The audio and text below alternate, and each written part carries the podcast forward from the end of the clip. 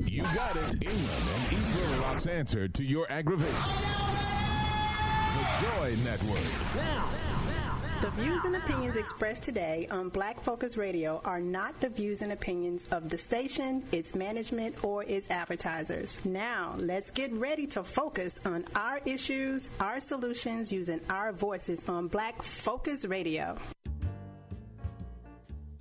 Welcome to Black Focus, the show designed with our community in mind, where we focus on our issues, developing our solutions using our voices. Central Arkansas, surrounding areas, and the nation. Get ready. Black Focus starts right now. Phone lines open at 855 525 5683. So here's your host, David W. Coleman and Robert Webb.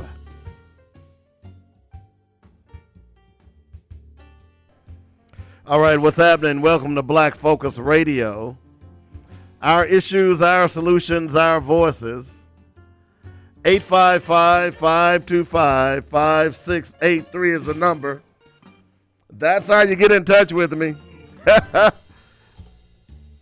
tuning in and you think uh, that you're tuning in to a guest appearance by the Invisible Man, that's not what I'm doing here. I'm doing this for a reason. Yeah, I am incognito.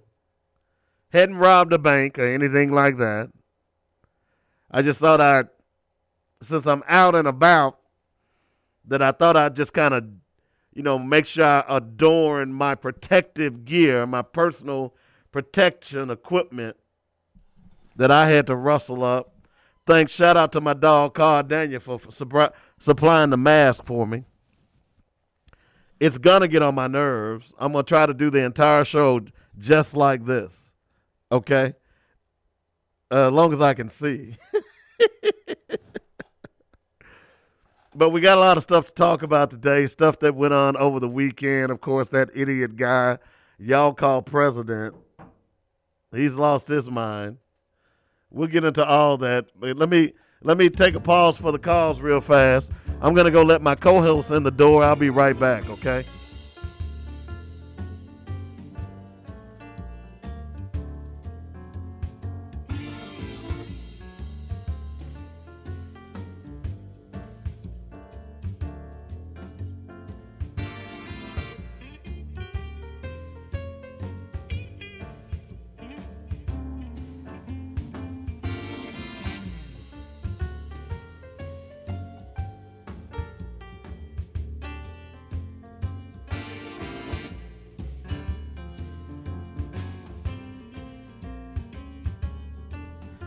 All right, sorry about that. Had to take a pause for the calls and let my good buddy Robert Webb in the hizzy. What up, there, dog? Got a lot of stuff to talk about today, of course. We're gonna do Black Facts in a moment as well. How was your weekend, Robert? It was the weekend, man. What'd you do? Same thing I do every weekend. Did you go out and party? I did not. Did you hang out on uh, Asher and University? You some- did? I did some donuts. Is that Yeah. so? So have you been paying attention to, to the streets now? Yeah, I'm, I'm checking it out. I, They're everywhere, aren't they? yeah, I did my own donuts. Oh, okay. So at least you're admitting that you're one of the culprits. I am one. I am one You of know, the. I'm just waiting until they issue a uh, a reward, and I'm gonna turn your ass in and make some money off of you. Go ahead on, brother. I'm gonna snitch. I, I'm I just letting you. you know. I got you. Know, you know that five hundred dollars with my stimulus check.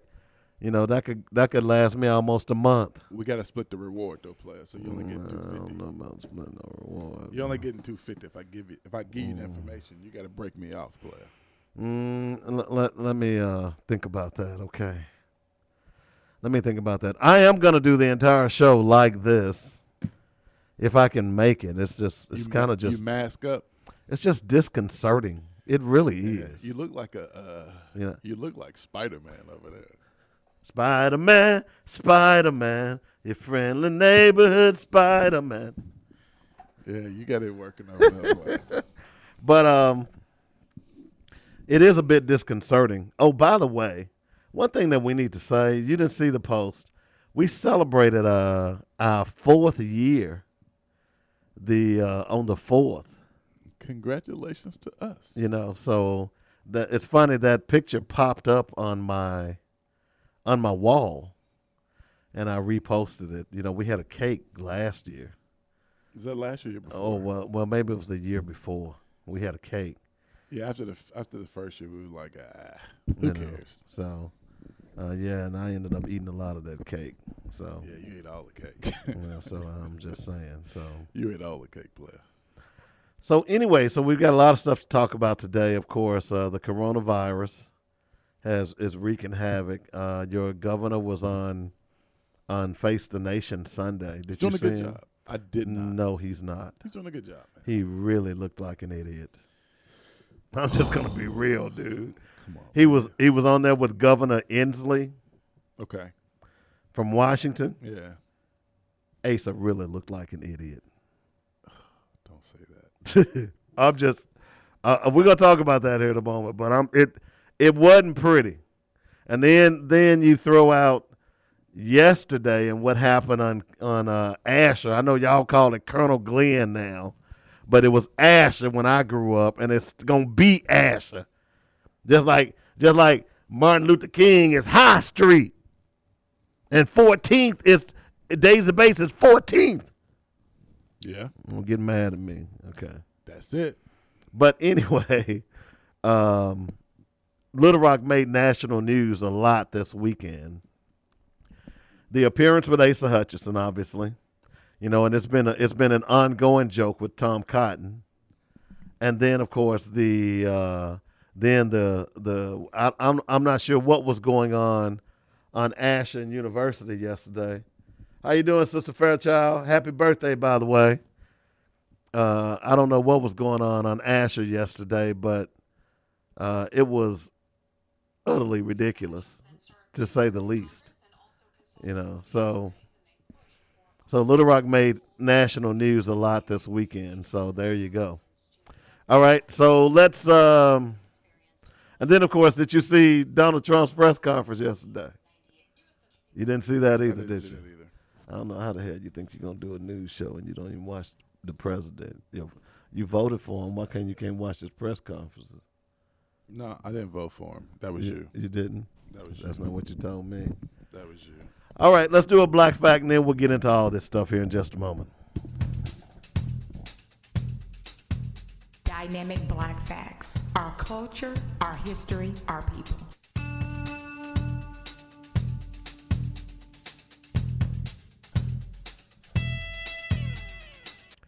All right, let's since we're talking about science, um, let's do a black fact about science. How about that? Okay. So, uh, meet the man who became America's first black doctor in 1837. Y'all know who he was or is?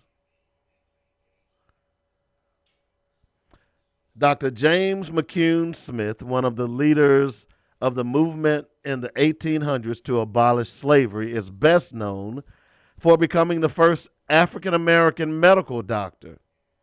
He is also known as the one one of the most original and innovative writers of his time. Because of prejudice and racism, Smith could not enroll at a medical school in New York, so he decided to move to Scotland to obtain his education, and that's exactly what he did.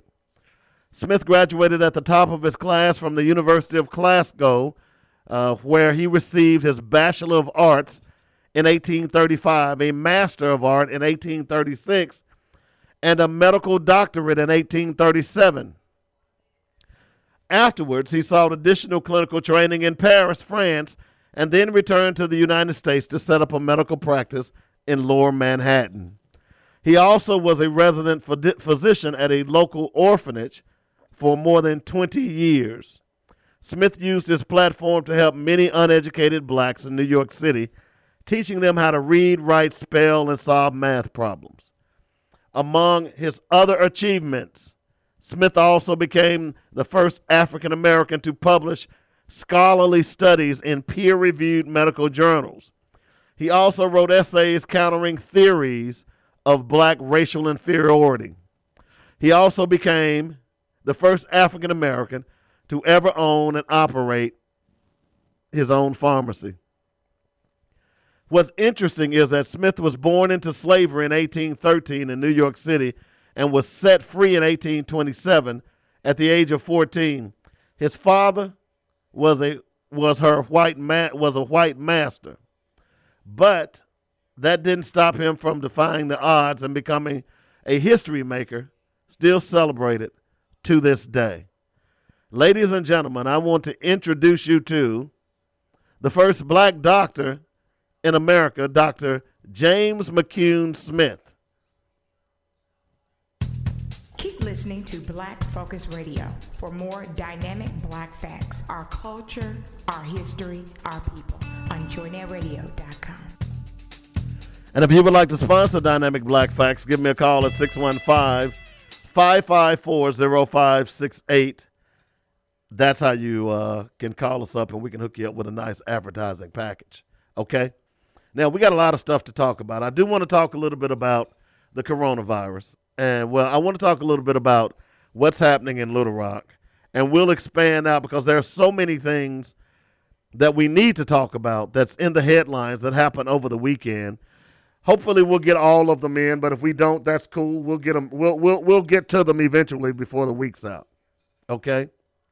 So first and foremost, yesterday afternoon, fortunately, I was not in that area of town, but for whatever reasons, and if you're wondering why I'm sitting here doing my show like this, I'm doing this to make a point.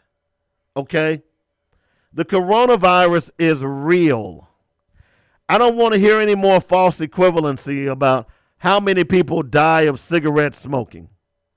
Just don't want to hear that. I don't want to hear how many people dying of uh, of drug overdose on a daily basis. Okay? Because those are two different things. Though that's apples and oranges when it comes to this epidemic, this pandemic. Now you say, why are you saying that, David? Well, because when I smoke, I have a choice to smoke. When I do drugs, I have a do- I have a choice to do drugs. All right? When you catch the coronavirus, you don't have a choice whether or not you catch the coronavirus. Your ass just gets sick. Okay? So using smoking Don't be laughing at me, Robert. Using smoking or or um, drug overdose or anything like that.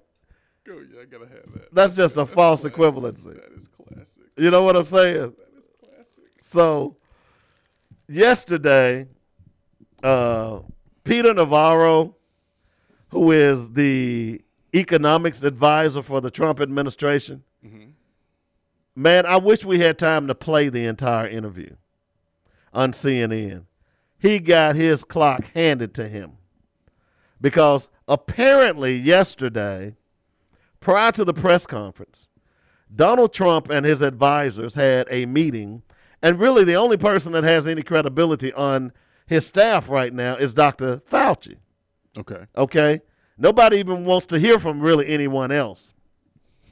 So apparently, yesterday, uh, Peter Navarro, who is a jackleg economist, he's been ostracized by many of the people on Wall Street. Uh, he's an active. He his position is acting, is not official. He apparently, in a meeting prior to the press conference, decided that because they want the economy to get rolling so much that they don't want Dr. Fauci. They didn't want a, Dr. Fauci to to to make points about the virus itself. All right. Mm-hmm. Makes sense. Okay.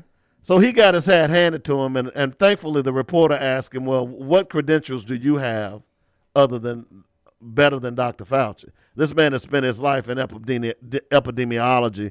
How is it that you, you your opinion is is is is has more credibility than his? He got it handed to him, and finally the media apparently is starting to ask questions and serious questions because it's gotten pretty clear that they don't know what the hell they're doing. This is trial and error, dude. Well, I mean, we've never had a pan. We've never had a pandemic in our lifetime, so I don't think anybody really knows what the hell they're doing. Well, had they followed the guidelines that were set forth for them, and by the way, I stumbled upon a quote from George Bush back in 2005, where George Bush was even saying, "You better get ready for a pandemic. It's coming." This is George Bush. Mm-hmm. Okay, so for him to continually try to blame the Obama administration, mm-hmm. you know, and a reporter yesterday asked him, "Well." You keep saying it was the Obama administration's fault, but you've been in office for three years. Pack! They coming for him now. They've had enough because, you know, We'll this. see. I still don't think they've had enough. Well, well, of course, that press conference was an exa- see. See, Trump right now is trying to get you to take this drug, uh, hydrochloro. Uh, I forgot the name Yeah, I know what you're talking about. uh, uh, but I'll look it up in a moment.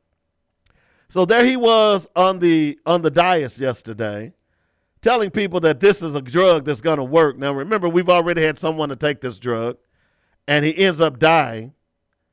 And so now they are trying to. They're claiming that they give this drug to everyone, at least in New York, who was diagnosed with the coronavirus. Now they're giving this drug to people, and they don't know what the side effects are going to be. All right. So Dr. Fauci yesterday was going to make that point. He was asked that question. You know, because this is a trial run. They're basically using people as guinea pigs to take this drug. And Donald Trump wouldn't even let him answer the question. He steps in and answers the question. Now, and he and he even goes as far as to say, "Well, I'm not a doctor." Well, you damn right you ain't a doctor. Go sit your ass down somewhere. Come on, dude. Everybody wants to hear from Dr. Fauci. They don't want to hear from you, Donald Trump. So I say all that to say that it seems to me that these Republican governors across this country don't get it or they haven't gotten it. And Asa Hutchinson was on Meet the Press yesterday with uh, the governor of Washington, Governor Inslee. Now, Washington was one of the states that got hit the worst early on. And they put into place a lot of stringent measures to keep people from going out to try to curtail that virus.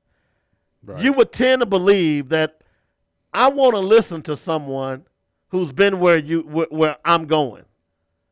You know what I'm saying?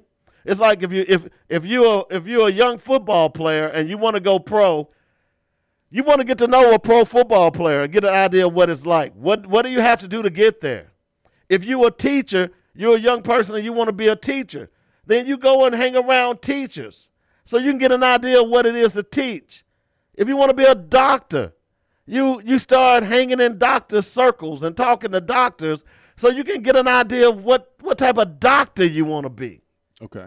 You you understand what I'm saying? I hear you. So I'm not understanding why the governor of Arkansas will would not listen to the governor of Washington, who has already been where they're saying the South is about to head. And why this governor of Arkansas still continues to ignore stay at home orders. And he had really no argument. He even suggested that what Arkansas was doing is better than what everybody else is doing. Really? So you got a magical cure, Asa Hutchinson? I'm just wondering. So as I got pictures of people and the parks, so you know, people were showing pictures of all these people in the parks and everywhere yesterday, and they seemed a little upset, right? Well, why the hell were you in the park, dog, taking pictures? so I'm scared. I'm going to be honest. I'm concerned now. We've got a governor now who doesn't seem to get it. And we had mass chaos out on Asher and University yesterday. Now, if you all don't know where Asher and University is, then let me just say, I think y'all call it Colonel Glenn. I grew up in Little Rock. I call it Asher. Okay? So I don't know what was going on. I don't know what's wrong with black people. But here's what I do know that when black people get sick, Black people are the last to get cures. Let me give you a classic example of that sickle cell anemia. You say, David, why did you bring up sickle cell anemia? See, sickle cell anemia is a, a blood disease that only affects black people. When was the last time you heard a charity from sickle cell anemia? Hmm. When was the last time you heard white people raising money for sickle cell anemia? Well, I'll tell you why. They haven't. Okay? They haven't. And they don't. Because it's a black disease. We talked on Friday where black people are last to get pain medication. Black women are last to get studies as it relates to their health. So are black men. So, and we're seeing now that there are more black people dying per capita from the uh, coronavirus than there are white people. So you're talking black folks who are health workers? Health workers, everybody. I haven't seen a racial breakdown yet. I saw I posted a racial breakdown from uh from Illinois, uh, from Chicago, and let me see if I, I'll pull it up real fast. And the numbers are shocking. The numbers are shocking, and there were more and more articles that came out over the weekend about the fact that more black people are dying from this, and th- than, than anybody else in Detroit, in the major metropolitan areas. And I wonder why that is. Is it because number well they're saying number one, black people are more susceptible because of high blood pressure, heart disease, uh, uh, kidney disease, all of the ailments, the the ailments that you have will affect whether or not you get this disease and you die. There was a tragic story of a bus driver from Detroit over the weekend. If you saw the video, where he ends up, a lady comes on the bus and coughs on the bus, and he ends up catching the virus and he dies last week. Okay. So more and more black people are dying with this disease. And the reason I'm bringing this up is because we know now that black people are the last to get medical care. Because number one, you're most of us are uninsured. So if you get this disease, the odds of your butt clocking out is pretty high. So why the hell were y'all out there on Asher having a damn coronavirus parade? I'm gonna tell you, I was embarrassed. And then when it then when it went national, oh man, I just I just I just bowed my head and just shook it. I didn't pray for y'all. Cause you can't pray for a damn fool. And what I saw yesterday, I'm sorry. And then then then they were out there fighting, man. So here's some numbers from Chicago alone. White people who have died from the virus in the Chicago metropolitan area, 19 people. Black people, Where is that? Chicago. Okay. Black people, 113. Hispanic, 14. Asian, 6. So black people in Chicago, according to these statistics, uh, are they're at 68% of the deaths. White people 11%, Hispanics 8%, Asians 3%. Now the reason I'm bringing this up is because I went shopping to at Kroger's out on Chenal yesterday. Well, I think it was Friday afternoon. And we had unmasked.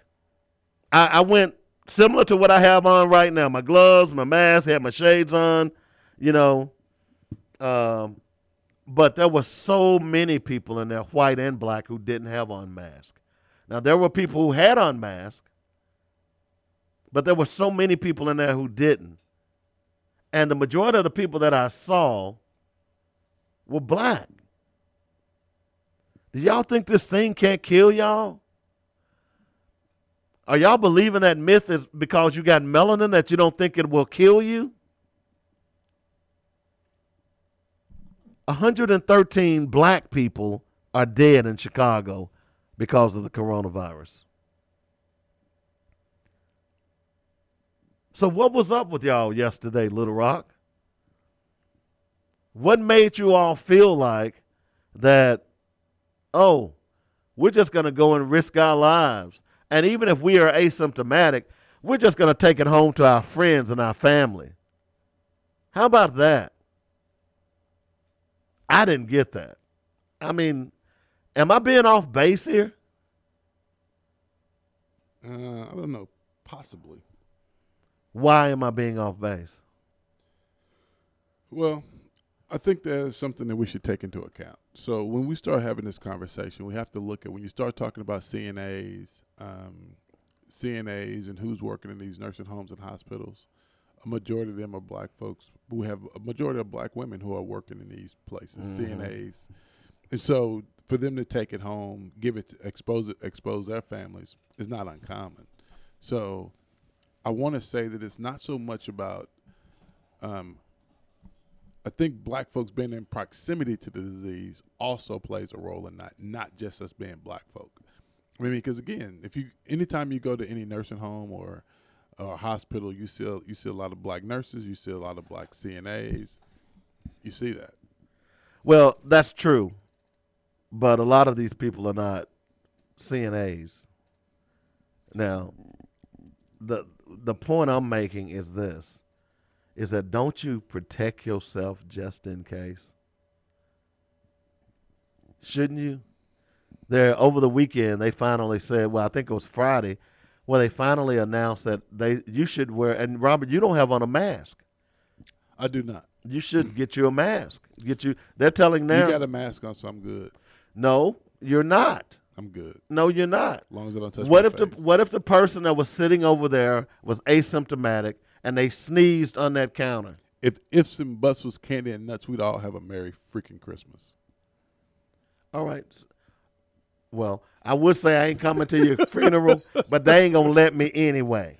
I'm just saying. All right. Hey man, when it's your time to go, it's your time to go. Ain't nothing you can do to Well, you know, I certainly believe that as well, but I'm not gonna walk out in front of a, of of in a, in the middle of a busy street and So say, "Oh, it's my time to go." So you're trying to equate this to walking into it, rocking. Well, and- that and, uh, that that that that fatalistic argument sounds great, sounds cool, yeah. but if you believe that, I need you to go walk out there in the middle of Main Street right now. Well, that's just stupid.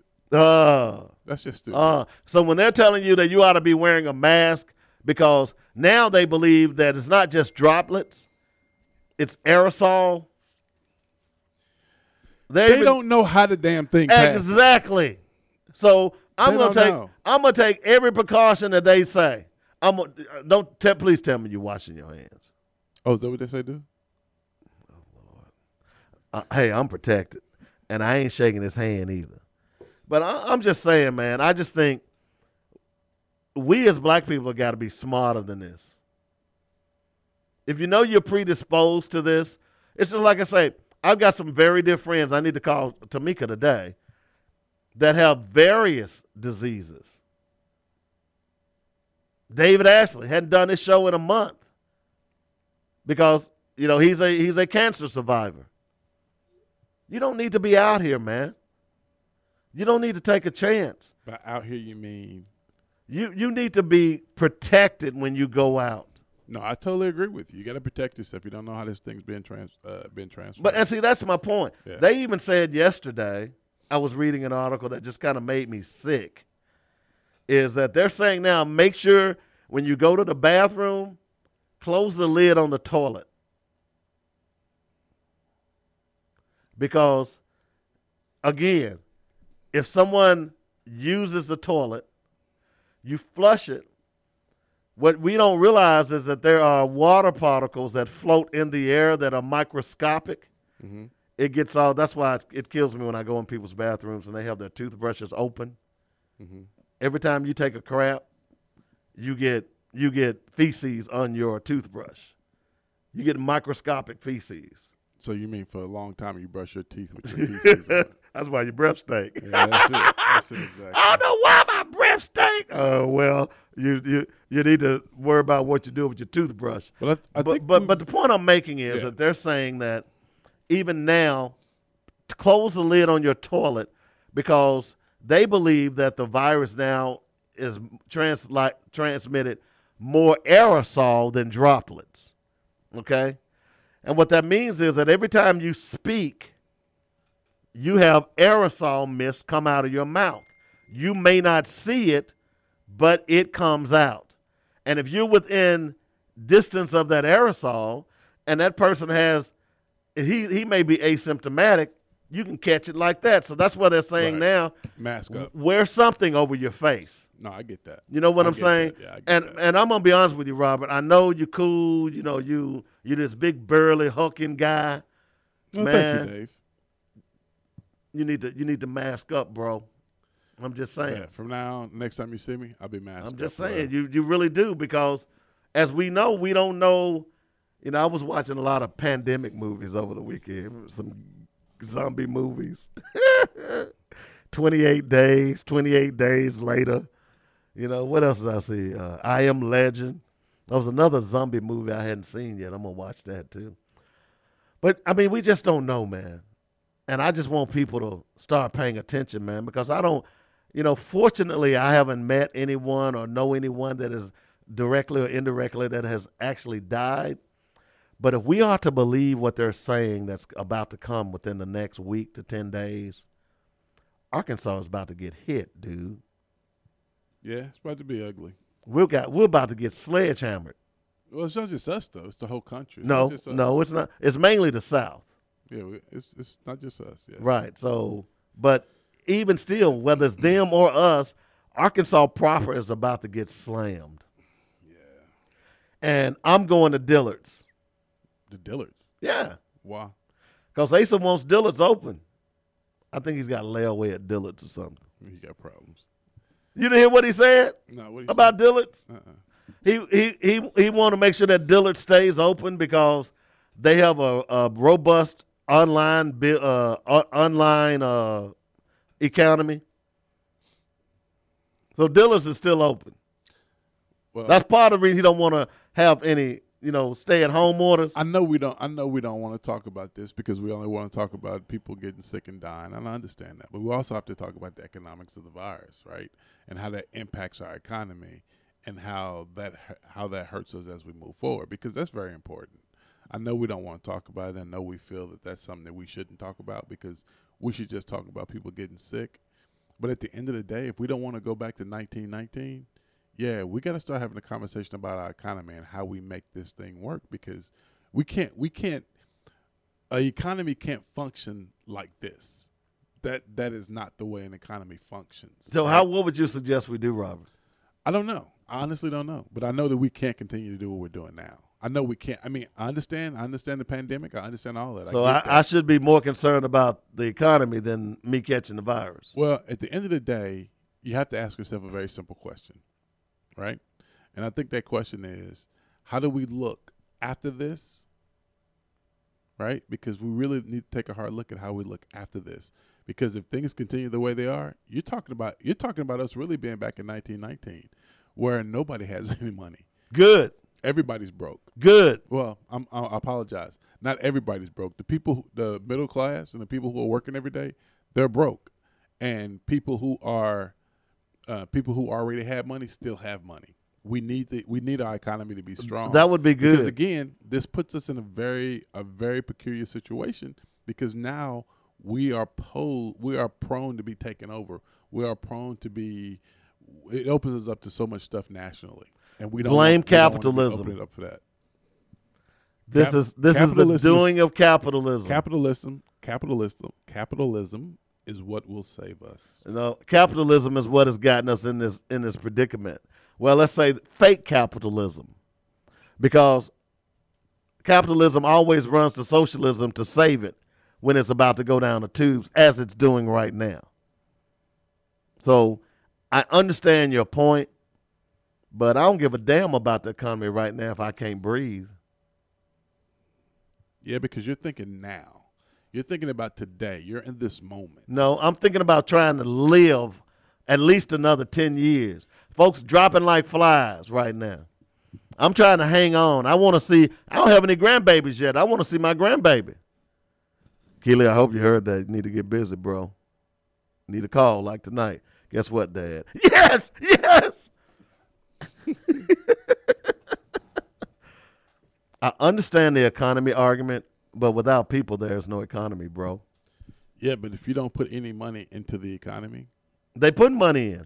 They put in two trillion. They about to put in another two trillion. the crazy thing is, is what we're t- what we're talking about now is is we're talking about being able to maintain our foreign our, our current economy, right? Mm-hmm. And a country a country like ours that was built on capitalism, our country cannot function under the form of under the under the circumstances by which we're under now.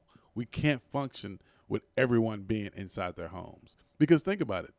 So every every month, every month the city of Little Rock pulls in fifty million dollars in tax revenue. Mm-hmm. Mm-hmm. Every month without fail. Mm-hmm. Okay, so they get that tax revenue from utilities, Uh, sales tax, real estate tax, personal property tax. Um, man, uh, there's a couple of things that I'm missing, but that's where that's where their revenue is generated from, right? Right, right. So you got people who don't have money to pay your utilities. oh, by the way, hey, Candy Low out of Tampa Bay. You have people who are not paying your utilities. That impacts the bottom line. You have people Mm-hmm. who can't pay their uh, who can't pay their real estate taxes or their Mm-hmm. personal property taxes. That impacts the city's bottom line. Mm-hmm. If the city can't provide services to its residents, then guess what? We're right back in. Well, we're right back in 1919. Well, they're not providing services to its residents now here in Little Rock, but that's another story. Well, I mean, so who's going to be that person? worse. Who's going to be the hero to go out there and open their business back up? Raise your hand. What's that? What about the? I read something this morning where a barber got got sick and died. And people keep texting me saying, "Are we choosing people over economy?" Yes, Man, he is. The answer is yes. People do it every day. Okay. You choo- I mean, airlines when the, when the I don't know if people remember when the uh, when the Hubble what was it the um, I can't think of the airplane that crashed in the Florida Keys. Um, That was a jet blue. JetBlue. When JetBlue crashed, JetBlue said, "Okay, it's going to cost us twenty five dollars to replace this little ring, this little O ring." Well, to take that helicopter out of service, they said, "You know what? You It's mean that cheaper. plane. That plane out of service." They said it's cheaper for us. It would be cheaper in the long run to just keep flying the plane, and if it crashes, if it crashes, then it's cheaper for us to pay the settlement than to take it out of take it out of uh, to take it out of uh, circulation. So we, we do this quite often, and people try to pretend like we don't. And in the, in the That art- doesn't make it right. I'm not saying I'm not saying it's right or wrong. I'm just saying that in a in a country that's built on capitalism, if we don't do something, we're going to be in trouble. Corona's going to be the least of our worries.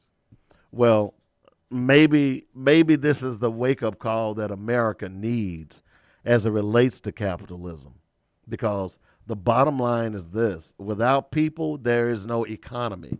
And paying people a penance wage Okay. is where we got Let's- this from. Okay, people said I'm not being I'm not I'm not being uh, I haven't I haven't explained this well enough. So let me let me explain it to let me explain it to them like this. Okay. So if your city is not generating the revenue that it was before, right? Then they have to decide where they want to cut. Now, depending in most in most cities, um, salaries are the biggest. Make up half the budget. Salaries make up half any any municipality's budget. Just like any business, your salaries make up half of your half of your budget. So we're gonna have to start cutting people's jobs, and those jobs also include police and fire. So, Well, police ain't doing crap anyway. but they also include police and fire, and those are things. Is that supposed to scare us? EMTs, you name all these things, you, those services will be lost because again, you can't afford to pay for them. Because if everybody stays in the house and people aren't working, so therefore they aren't getting paid. So if they're not getting paid, they can't pay anybody else. Bruh, it's I mean, this is far this is not even close to what we'd be looking at if we don't figure out a way to get our economy moving again. Because listen, excuse me, you could probably do two weeks of this, but you cannot do two months of this. You cannot do 90 days of this. You cannot do 120 days of this. If you do it, we are in economic trouble. We're already in economic trouble. Let me read something to you today. ahead. Uh, the fact that so many people are hurting financially after just one missed paycheck indicates that our booming economy was merely an illusion with a fraudulent, impotent magician behind the curtain. It was only really good for the millionaires and billionaires. One paycheck that speaks counter to what you were just saying. It's because see this this capitalistic society has nothing has been nothing more than an illusion for a lot of people. The majority of Americans out here. The only people that have been benefiting are billionaires and millionaires. That's the bottom line on it. And maybe it's time to have a course correction whether it's caused by the virus or whatever. But even the way the economy was going before, it was not. Even economists was even saying that we were headed for a recession anyway. They've already ta- they've been talking about recession since 2012. You know, so They've been talking about that since 2012. well maybe so, but They I'm just ta- I, I read I read periodicals in 2018 that said that we were uh, we were what uh, we were six months away from a recession. well. They're constantly talking about a recession based on certain trends. But here's what we know about Republican administrations. Every Republican administration since Hoover, we've had recessions. Every one of them. So for them to be saying that it was going to come under Donald Trump, not every. We Yeah. didn't have one under Reagan. We have one. Oh, yes, we did. We had one under Ronald Yes, we did. Tell me the recession. I don't remember. we we had a, a according to the notes, we've had a recession under every Republican administration since Hoover. when you say recession, give me a give me a definition of recession. Are you saying that? I mean, because everybody has. We've had a downturn in the economy, whatever you want to call it. It's been a re- Everybody has a different. Everybody has a different meaning Mm. for recession, right? Mm-hmm. And so, for me, just for me, spike uh, uh, a spike in uh, a spike in interest rates. People assume that people assume that when you have a, a, a decrease in interest rates, that you're having that the market is going through a recession, and that's not always the case, right? Sometimes you have a you have a drop in interest rates simply because people aren't buying property or people aren't purchasing their purchasing power is not or the, or the purchasing numbers aren't what they were. So the the fed will say okay let's see if we drop the rate will that make more people come back into the market right? And some people associate that that that drop with a recession. And it's not always a recession. It's just that some people for whatever reason have said you know what? Uh, I'm not gonna I'm not gonna invest I'm not gonna invest right now. I'm gonna take it easy for a minute. I'm gonna slow up for a minute and those numbers make it look as though you're talking about a recession when when re- really you're not talking about a recession you're just talking about people who are not invested in the market that sounds all gobbledygooky good and stuff, Robert.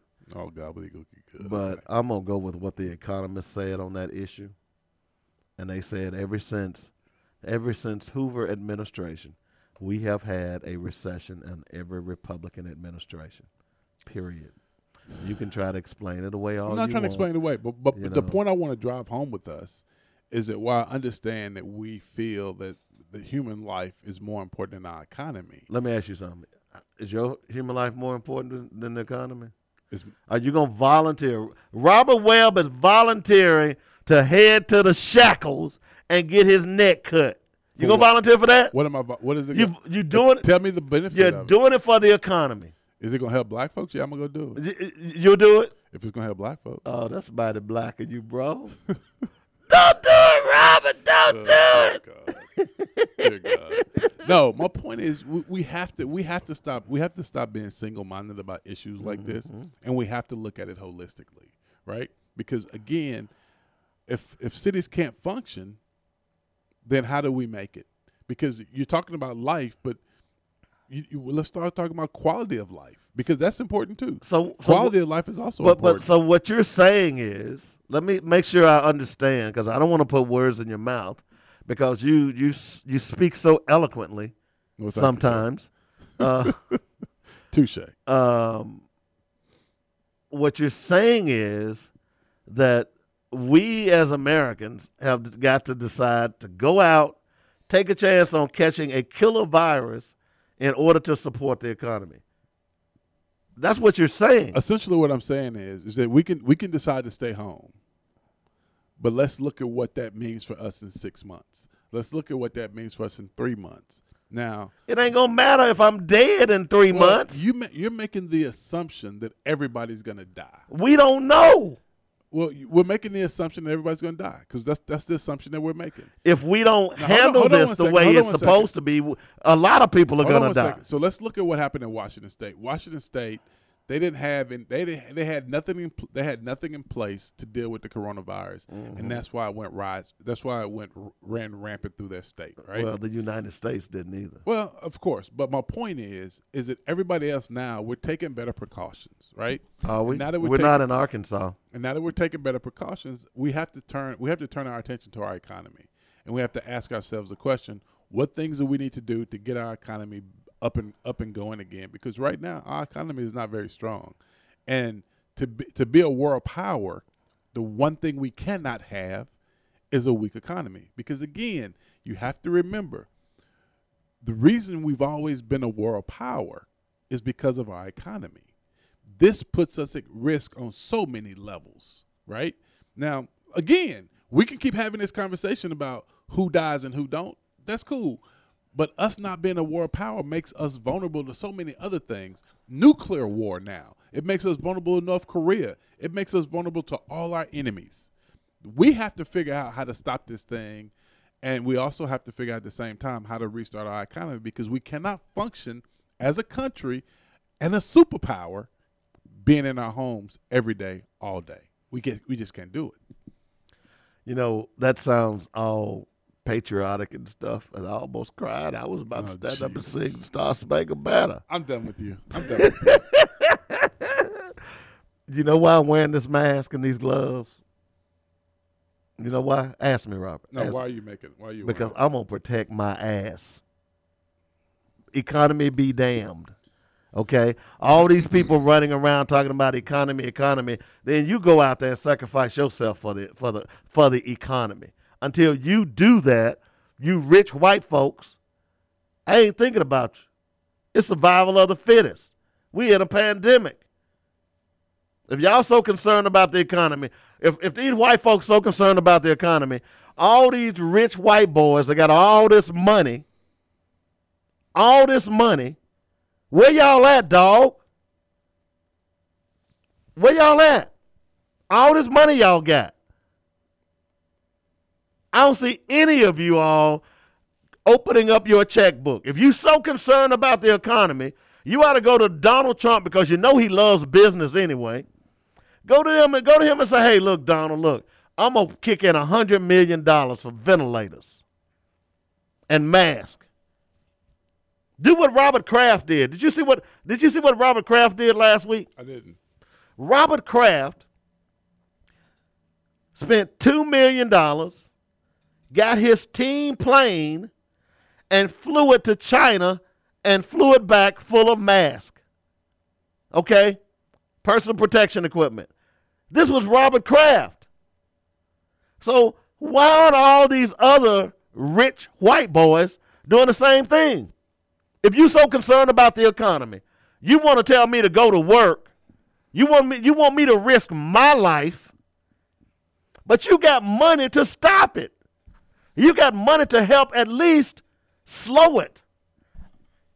And none of y'all are doing a damn thing except got your hands out for the government so the taxpayers can give you some breaks.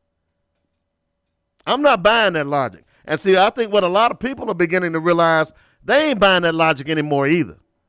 it seems Why- that every time logic? we go through every time we go through a crisis, the little man gets stepped on more and more and more while these rich banks, these rich mi- millionaire and billionaires, they they get tax breaks. They go laughing all the way to the to, to the bank. And then they want to argue, well, you know, you got to take care of us because we're going to provide jobs. Well, that's a damn lie. You're not providing a livable wage. That is that that that argument has been debunked for decades. Let me ask you a question.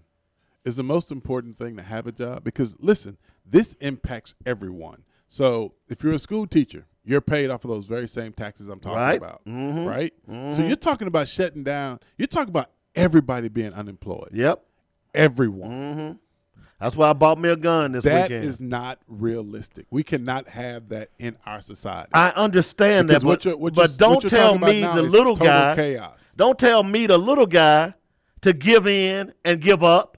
And when you got these rich assholes who are not doing a damn thing, But that's but- what but- I'm saying. It's not about it's not about what they're doing, Dave. It's about what everybody's doing. exactly. So And- what are they doing? Dave? The needs of the many outweigh the needs of the few. Don't let Just don't let your don't let Star your Trek. don't Star let your anger don't let your anger for the man destroy destroy the. Oh, see, now because I'm black and got a mask on, you're gonna call me angry. You're an angry black man with a mask on. Okay, that, that's wrong, man. I'm not angry. I'm just saying I think what is happening is that people, young and old, poor, middle class, have begun to realize that this is a bunch of crap. Let me ask you a question. If Obama was president right now and Obama says, "Hey, listen, y'all got to get y'all butts back out there and, get, and go to work," I tell Obama to kiss my grits. no, you wouldn't. Yeah, everybody be like, "Okay, it's time." Obama say it's good. Let's go back out. I tell Listen, Obama to kiss we, my grits. We are in. We are honestly. We're in a place that we've never been in before. yep. and this is gonna be tough. This is gonna be tough all the way around. But we have to make. A, I mean, seriously, Let- we're, we're, we're in a position ahead, where we go got. ahead, Well, we just got to Mhm, make a choice. mhm. Let's change the dynamics. Okay. if you walked out that door right now and you knew that, and you, well, let me make it a little bit more realistic. Because I'm gonna say, if you walk out that door and knew that zombies were out there and they're gonna eat your ass, would you go out that door? Hmm. It depends on what I had to do. Okay. You take that chance, right? Depends on what I had to do. Okay. So if you're out in the middle, of, if you're in the Amazon and they tell you that, look, don't jump in that water because there's piranha in there, would you jump in that water? No, Okay. That's my point. Dave. You, You keep tell- making. You, you keep telling making me- points that don't equate to what we're it, talking it, about it, here. it, does equate. Okay. You're telling me that Wait second, because Dave. because of the economy, no, I'm telling you that because of where we are, we are in a very vulnerable situation, and we wouldn't be in this in this in this situation if those idiots in the White House That's had not been the paying point, attention. Dave. That's so not the point. Now you want me to sacrifice no my lo- life for that is those no longer idiots? the point, Dave. I am not sacrificing my life for them idiots in the White House. That is no Forget longer the point, about Dave. it. If they look, if they so sure this will work, why don't Larry Kudlow line up? Why don't why don't uh, uh, Navarro line up? Where they at? That is not the point, Dave. Okay, what's your the point? point here is is that we have to figure out a way. We have to figure out a way to save our economy, or to slow, or at least to slow what is happening to our economy. Right? We got to figure out a way to slow it, and the only way we do that is that we have to we have to go back to business as usual. Now, before I say that, You're not going Am I to saying that we just go back to business as usual right now? Am I saying we do that over a period of time? There has to be a way we figure this out, how we go back. So- because so here's what we you do. can't continue to. If we continue this way, I guarantee you, coronavirus will be the least of our concerns. Here, here's what you do: you go to Chase Manhattan, you go to you go to all these rich Jeff Bezos, uh, you go to uh, Bill Gates, all these multi multi billionaire people, and you say, "Hey, dog, look." The taxpayer just kick, kicked in about eight billion, eight trillion dollars into the economy. Okay, to help you. You are who you are because of the taxpayers. Now, what we need you to do, rich white boys, we need y'all to break off about 50 million apiece. Now, we're not going to just take it. We will pay you back in interest bearing loans, but we need you all to kick out about X amount of dollars so that we can develop some confidence in our economy and in American people, and we all can pull together. What's what say you, rich white boys? They ain't said a damn word. So don't sit here and tell me, Mr. Robert Webb, what I gotta sacrifice when they ain't sacrificing. We're in this predicament in part because of them. Okay? If they would have if they would have listened in the first place, then we wouldn't be here. There comes a point in time when you point the finger and you place blame, and we're past that time. The time we're in now is we're in the time now where we got to figure out how we move, how we move Right, for- and how we all gotta pull Hold on, together. Dave. How we move We forward. all gotta pull together. How we move forward, and we have to decide: Are we willing to let our Are we willing to let our country fall apart, and we as Americans become more vulnerable to to our enemies, our world enemies, than ever before? Because before we were not. Hmm. We were not vulnerable to. Well, that. they better But get we- ready because right their now- homemade cannelloni is not going to go well Right if the Germans take us over. Right now, we are more vulnerable to our enemies than we've ever been in the history of America. Well, that's because you put that nut in the White House. vulnerable. We are, doesn't matter, but we're more vulnerable, and we can, and you can't be again. You can't fight for yourself. Now, let me go back to something. I want to make this point. I want to make sure I make this point. We always talk about black folks in economics, and the reason that black folks in the situations they're in is because they don't have the they won't they won't put together the ec- economic fortitude to get themselves out of the problems they're in. Right. So imagine, Dave. Now America's in that same place. America doesn't have, to some degree, we don't have the economic fortitude to fight this fight. Now we're getting now. What's unheard of is that the federal government is now giving giving loans, giving loans and grants to businesses, to businesses. I think you have to understand the significance of that. They have never gave, they've never, um, they've never offered money to small business before. Never has that ever happened, Dave. They've given it to industries. They've never said, "Hey, we're going to give you all this money," because what you fail to realize is, Dave, we're in a, we're in a very critical time, and we can sit here and we can talk about whose fault it is, or we can come together and we can figure out a way to get out of it. Because right now we got to figure out that way. Because if we don't, we're in trouble. Come can't say- together. I- right now, that's it. I Right can't say that. now. I can't stress that enough. But you said come together. I didn't say come together. I said we got to figure this out. No, you have did to- say you come together. come together to figure it out. You no, just got to figure no, it out. I'm just saying. I did not say you got to come together. We got to we figure did. okay, out. why did I start singing "Come Together"? Then did that just pop in my head? You you acting like Trump now. I'm just simply saying, I agree with you, Robert. But we all got to come together. That includes those rich folks who have been ma- making money off our dole. Now, I was looking for an article while you were speaking, whereas that just I will I want to say just three weeks ago. Do you know what Delta Airlines did? No, tell me, They sold back their stock. They bought back their stock. Spent Damn, I keep telling you that's not uncommon. Okay. Whenever, whenever companies stock, they feel okay. their stock is But- undervalued. oh, they buy fine. it up. That's fine. But don't come to me, the American taxpayer, and say, "Hey, gimme, gimme, gimme." But that's that. But that's okay. So, in in businesses, you have several different arms of a business. I know right? what you're gonna say. You have several different arms, mm-hmm. and you have one arm that their job is to do certain things. Mm-hmm. Another arm is to do certain things. Mm-hmm. Just like you have an HR department, right? You got an HR department. You got whatever else you got, whatever else you got. Well, in a company that size, you also have an entity that all they do is they buy up stock, right? Because again, companies want to be companies also want to be financially solvent. So they are they are constantly buying back the buying stock. Now, mm-hmm. when they realize that their mm-hmm. stock is now undervalued, of course they're going to buy it back. It just makes mm-hmm. common sense. So that's fine. It just That's makes common sense. But but okay with that. again, those those monies are usually set aside for before- golden no, no, no, parachutes. No, no, no, no, beforehand. But that money's always set aside. That money's always sitting there. That money's just sitting there, and they're constantly buying stock. So it's not like these guys are just saying, "Okay, we're going to go over here into this piggy bank and pull this money out." No, it's budgeted to do that when it's when it's available. A lot of companies buy stock, Dave. A lot That's of fine. big companies buy stock on the New York Stock So Exchange. so let's pull together, Delta. Don't come when you buy up millions of dollars in stock, and then you turn around and come to the taxpayer with your hand out. Let's work together. That's all I'm saying. It's hypocritical for these companies to be doing that. If we're going to get out of this, as you suggest, then certainly we've got to start working together. And that means that companies who have been living off the taxpayer dole for quite some time need to put up a shut up. That's all I'm saying. Don't tell me that I got to sacrifice and these billionaires are still eating filet. I'm just saying you don't you don't have to sacrifice, Dave. Okay, You don't have to sacrifice.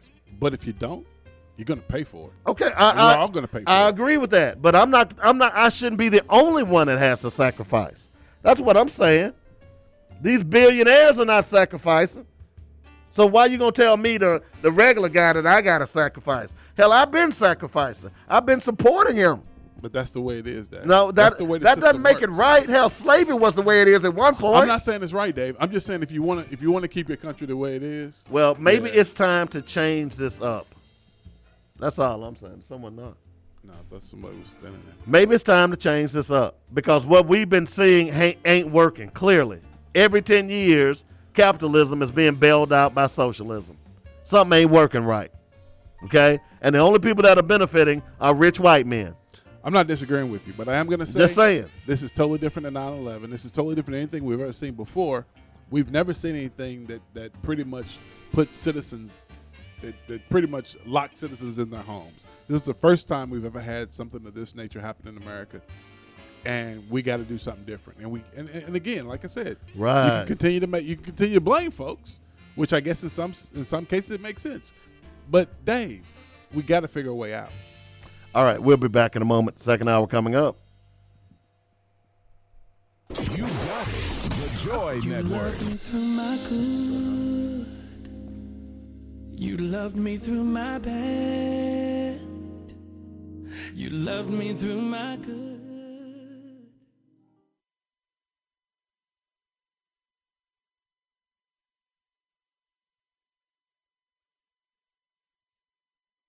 Hey folks, are you looking for a place to exchange ideas and talk about the issues that affect our community? Then join me, David W. Coleman, and my co-host Robert Webb for Black Focus Radio every Monday through Friday, noon to 2 p.m. on joynetradio.com. We like to say it's our issues, our solutions, our voices. Download the latest podcast on your favorite platform. Also catch us on YouTube, Twitter, and Facebook. That's Black Focus Radio. Our issues, our solutions, our voices on joynetradio.com.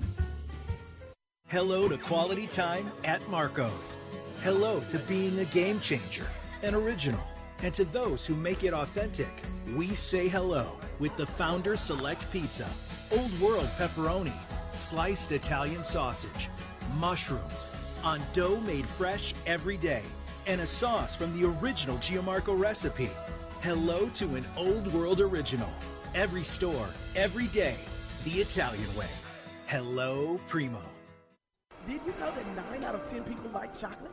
And the 10th person always lies. If you're that 10th person, guess what? We've got the special place for you. It's Cocoa Bell Chocolates. Cocoa Bell's handcrafted artisan products inspired by southern desserts for a nostalgic taste. For yourself or for the perfect gift, give us a call at 501 943 7570. That's Cocoa Bell Chocolates. Find out more about our direct services and ordering at CocoaBellChocolates.com. Hi, this is Alvin from Habibi's 4317 East Broadway in North Little Rock. We still have the green top at your very next stop. The same great service, but more of it. Give us a call, 501-663-1553 or 664-2992 or call our toll-free number, 1-877-HABIBI-1. Diapers, pull-ups, hospital beds, wheelchairs, Simply Fit, diabetic supplies, underpads, and more. Your durable medical supply center.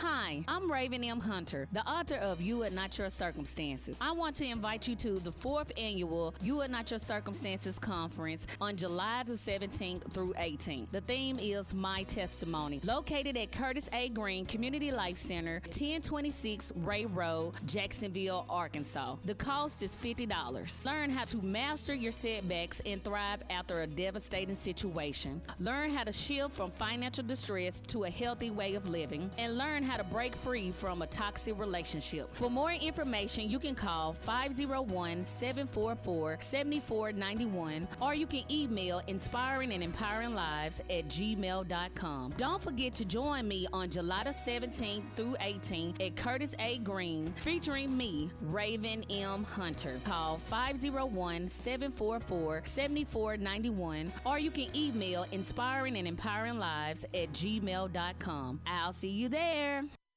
You got it. England and East Little Rock's answer to your aggravation.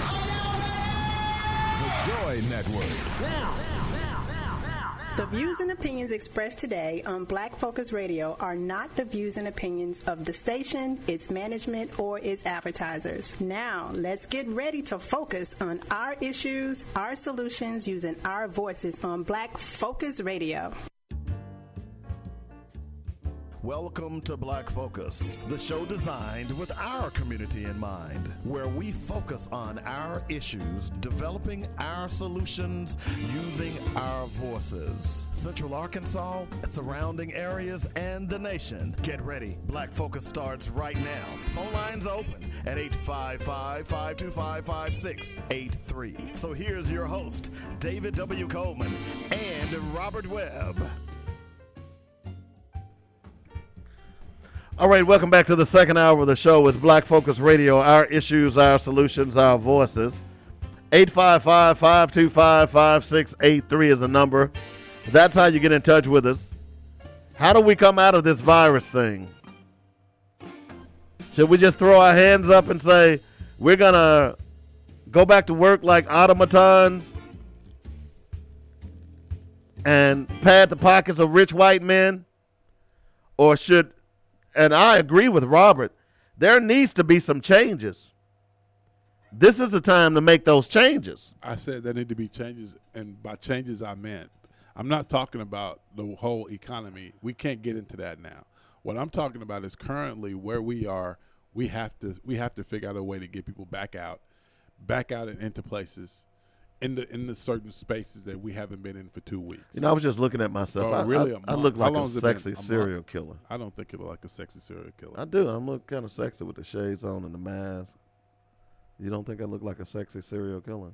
Uh, no. Oh, okay. I just thought. But anyway, I'm I don't sorry. think you look sexy at all, my friend. Oh, well, I'm glad you don't.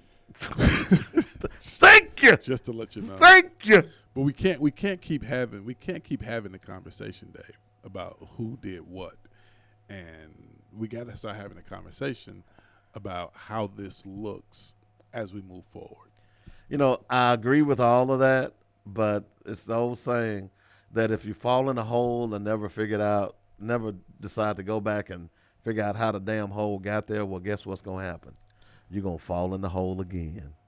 You, so you you make the assumption. So the coronavirus doesn't come, and we don't have these problems.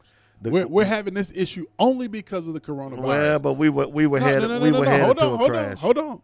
We're having this problem only because of the coronavirus. Uh, we were headed to a crash, according to No, according Dave, to where are we right now?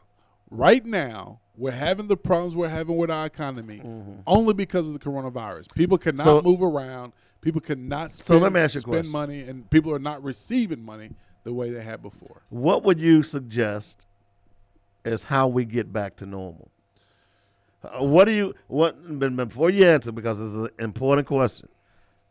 What do you tell regular Joe Blows? Um, you know me, I'm a little guy. You were one of them big guys up there. You way Yeah, up here. whatever. I'm down Ha, here. ha, ha. Okay. What do you tell a little guy like me that's going that's going to get me to go back to work when people are dying around me? Well, What do what do uh, and that's a legitimate question. let's use the precautions. Let's put the gloves. Let's put the mask on. Let's put the gloves on. Let's go back, right? Because this is the problem, Dave. This is the problem. We can sit here all day and we can talk about why we should not go back. We can mm-hmm. do that. We can do that ad mm-hmm. nauseum, right? Mm-hmm. But the point is, if we don't go back, how does that look? So How does that look if so we the- stay in our house? so- if we stay in our house. So let's say we go back and everybody go back to McDonald's. First time someone dies at McDonald's. McDonald's is still open right now. Well, but but he- here's a problem that they're going to have, and they're and they're already concerned about this. If they get a if they get a positive test at one of these fast food restaurants or one of these grocery stores, that's going to blow them up. And then not not only that, that person that got tested positive, they going to turn around and sue that facility. hey, Dave. The crazy thing about this virus is the incubation period is 14 days, right? that they know of. Someone said 21. so nobody knows how long it takes. Exactly. Right. So the point is, is that this this can be happening as we speak. Mm-hmm. Right. There is no way we can get around it. Now, what this does, what I see, how I see this making us better is, Mm-hmm. we have to be cleaner. We're gonna have to be cleaner. It's forcing us to be cleaner. It's forcing us to think more consciously about washing our hands, not putting our hands on our face. I was already not doing doing all those things. It's making us more conscious of it. But my point is that an economy like ours, or just and, and you got to remember, we all we are also part of the world economy. We cannot sustain an economy doing with the practices we now have in place, with people staying inside their homes. It's not it's not feasible. So you keep saying that. So what are you going to say, Mr. President, to get people out of their homes and going back to work?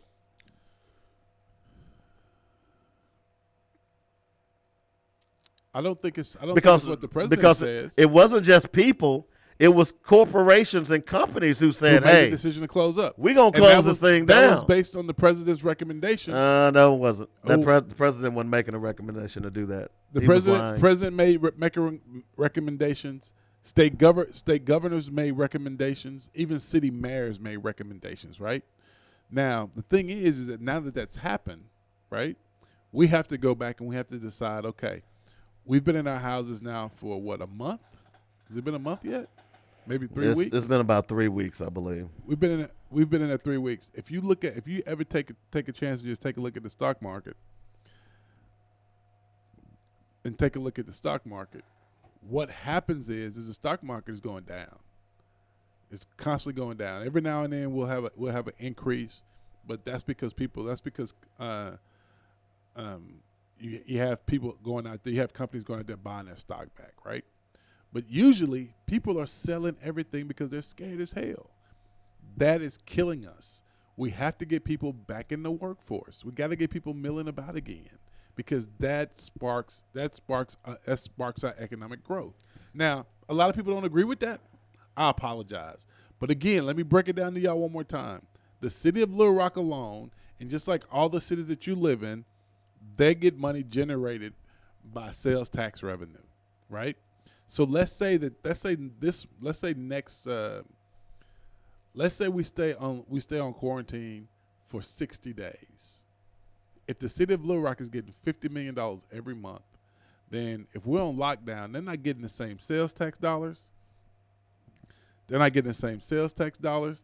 They're not getting the same. They're not getting the same revenue that they would get every month. So that means that some social, some services that the city the cities provide are not going to be available because they have to figure out a way to make cuts. That's not that's unfortunate, but that's the real truth.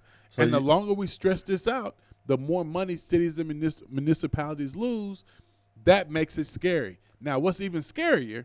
What's even scarier is that UAMS is technically the only hospital in the state that has the capacity to deal with this virus on the level that it needs to be dealt with. Right? Guess what? Guess what? Uh, guess what UAMS is? It is a state-funded hospital.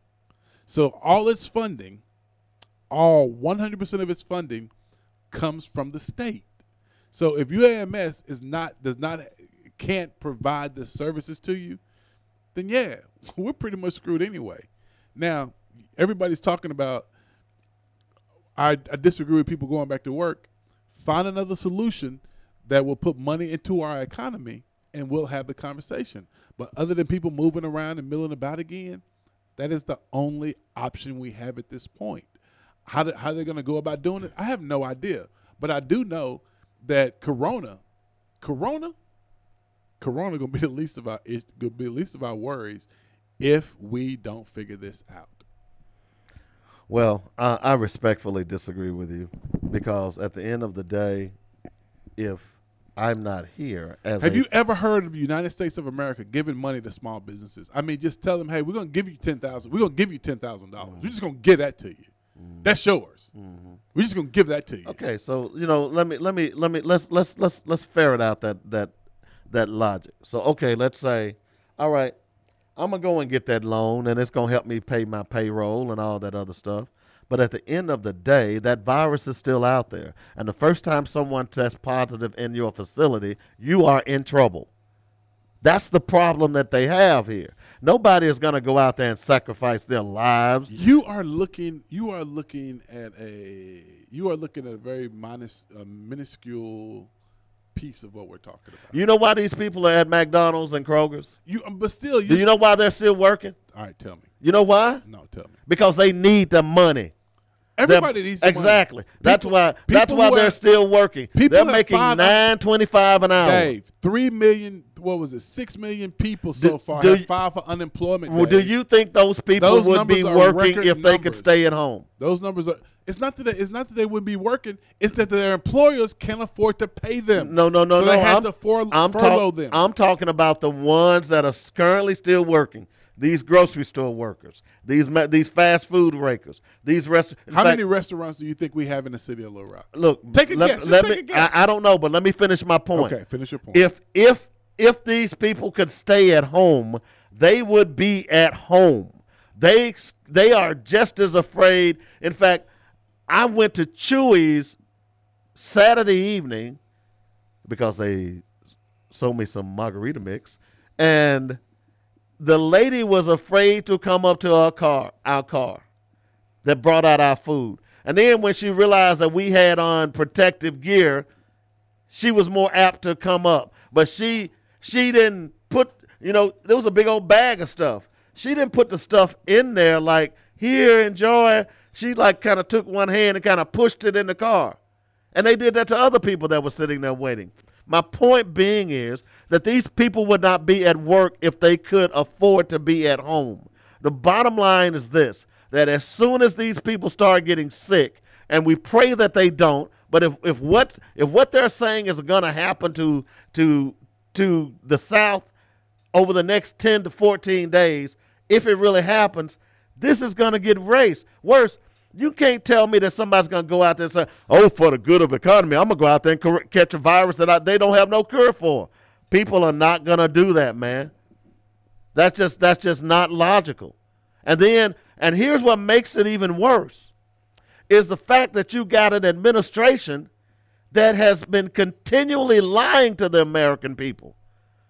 The American people don't trust them. I don't give a damn if they are Republican. Them, I don't see any of them, them, them MAGA hat people out there working. They at home too, because they don't trust what the president is saying.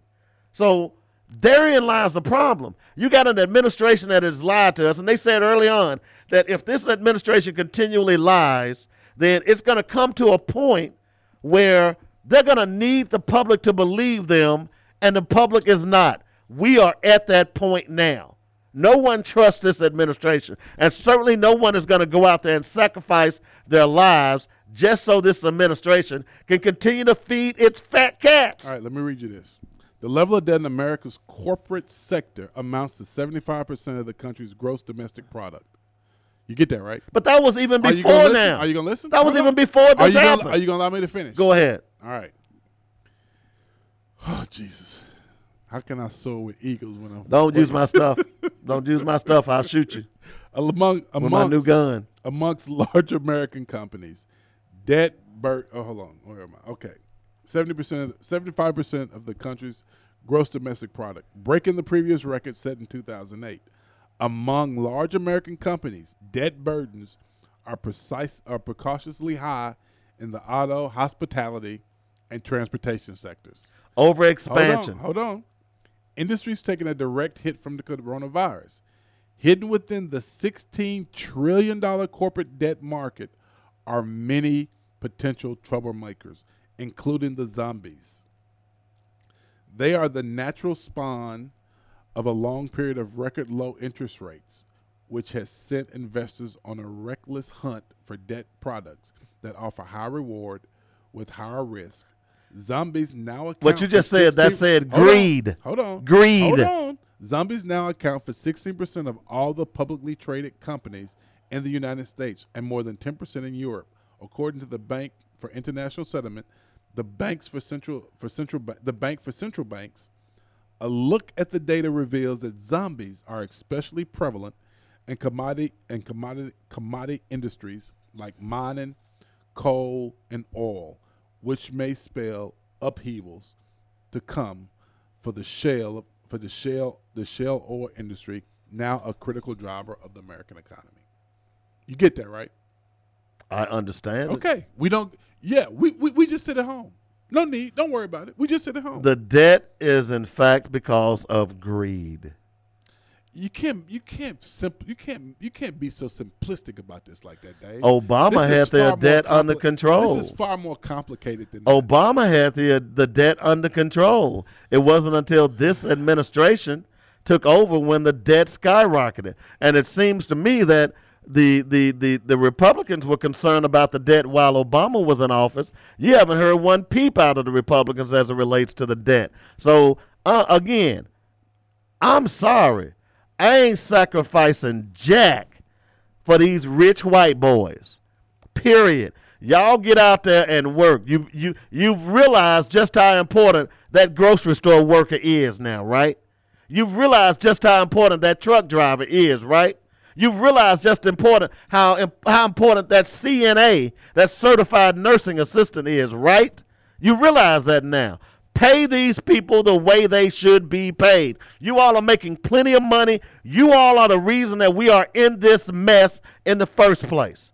Now, if you want to get out of this mess, Mr. Rich White Boy, come down off of your high horse and donate some of your millions instead of buying stock back for your company.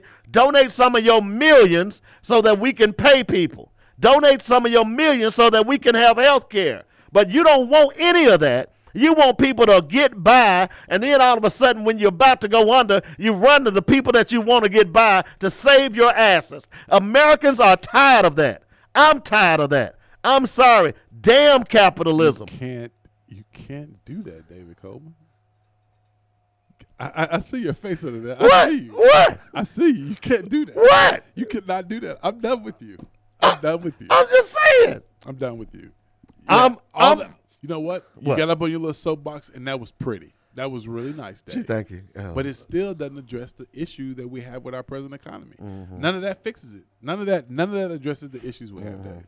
We cannot go back. They said when we had the banking crisis, we can't go back to where it was. Well, guess what? We're back where it was. Okay? Every time we have a crash, them rich white boys in Washington say, we can't do this anymore. And then 10 years later, here we are doing it again, regardless of what caused it. I'm done with your with your, your boy calling wolf stuff. I'm done with that. If you really want to save this economy, it's saved by the working man and woman. Empower them with dollars. That's what you ought to be doing. But you know what they're doing with this bailout? They're even now saying that the people that they were saying that was going to get the twelve hundred dollars, many of them ain't gonna even get it. Many of them ain't gonna even get it. They had all people, everybody. Man, I, I know this lady down the street that went and mortgaged her home for twelve hundred dollars. I said, baby, don't do that. Stop, man. Okay. Now she may not get the twelve hundred dollars. My point being is that every way that they can stick it to the American taxpayer, they do. And I'm talking about Congress. I'm talking about the senators. I'm talking about the president. I'm talking about big business. Every chance they get, Any- they want to stick it to the American other taxpayer. time, so any- if you go under now, good time, for you. Remember that the. American taxpayer is the one that keeps your asses afloat. What you don't understand is, is those American taxpayers, they don't have anything to keep keep us afloat with, Dave. That's the problem. The American taxpayers don't have anything to keep us afloat with. So I should go out and risk my life and catch the virus. Is that what you're saying? I ain't saying you should do that, Dave. I'm just saying that Oh, we what- have what- what- what should on, we hold do? On, hold on. What- I'm what should we that We have to do something other than what we're doing. Okay, so what what should we do? Because the only other alternative is to go out and go back to work. Virus be damned. Let's go back to work. Let's start football season. Let's start back. Let, let's let's have the NBA back. Let's just let's just damn the virus. Full. That's kind of like that's kind of like the captain in uh in uh Dolemite. Captain, captain, have you heard? We have hit an iceberg. Duh. What should we do? I'm just saying. Because I know this black one right here ain't risking his life for the economy. When, oh, by the way, the money that you've been giving away, you claim that we didn't have, we can't get, we can't even get reparations. You want the black people to go and risk their lives again. And you won't even give us reparations. You lying so we don't have the money. This is not just about black folk right now. This is about all Okay. of us. It's And about it, it and unfortunately, Dave, it's about black folks for me. It's always about black folks for us. But this right here, the, the moment that this moment in space that we're in right now, Mhm, it's mhm. about all of us. Mhm. And unfortunately, we have to excuse me, we have to come to grips with what's happening to us, Dave. And what's Mhm. happening to us is very simple. We have to figure out a way to save the economy. We have to. That that is that is a that is a conversation that no matter how how you want to how you want to you know how you want to fix it up or what you want to say about it, we have to do that. Well, you better hope it's a lamb in the bush because you ain't sacrificing my Well, son. the great thing is, your son's in the military. He won't have a choice. You know. the great thing is, is that where we are right now, we're gonna have to make some hard choices as we move Mm-hmm. forward. And the thing is, is let's start reading about the economic impact that this is having on our country. Mm-hmm. Let's let's let's step back from everything else Mm-hmm. and let's start focusing on the economic impact that this is having on our country. Mm-hmm. Let me give you one more thing before I'm before I'm done here. Okay. Uh, and, and I want y'all to go out and read this article. I read this article in the New York Times, so I want y'all to go out and read it. It says uh, signs of debt stress are multiplying in industries impacted by the coronavirus, again, including transportation, leisure, auto, and perhaps worst of all, oil. Slammed on one side by fear that the coronavirus will collapse demand, and on the other, on the other, by fear of supply gl- gl- uh, gloat.